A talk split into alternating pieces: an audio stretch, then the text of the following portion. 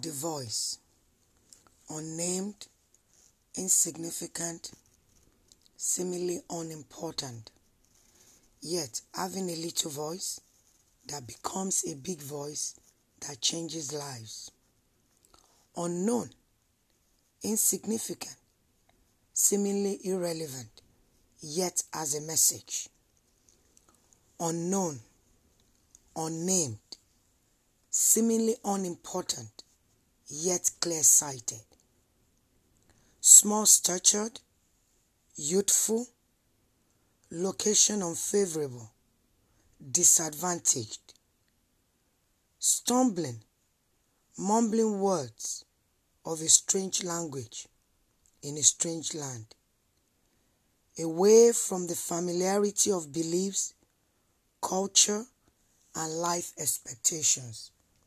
Yet, true to our story, our history, our people, observing the plight and pain of the other, seeing the struggles, the anguish and limitation of debilitating health and physical decay, offering help with knowledge and wisdom, with prudence, respect, and discretion, announcing hope and its possibilities, suggesting pathways to peace and sound health, message embraced. Who would have thought such magnificent sounds coming from so seemingly inconsequential a voice?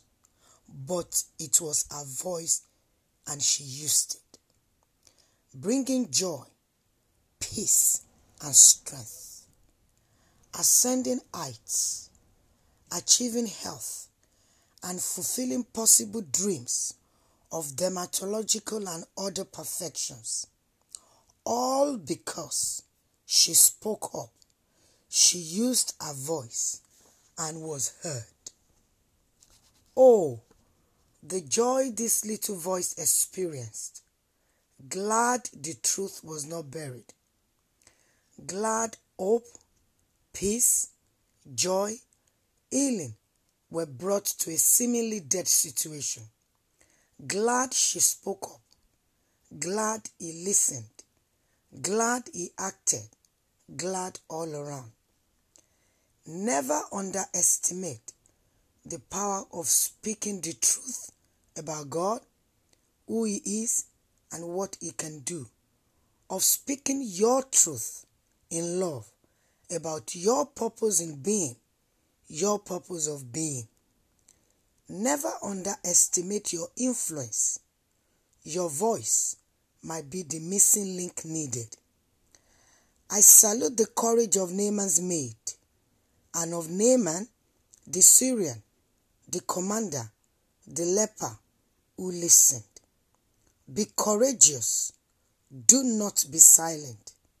Do not be silenced.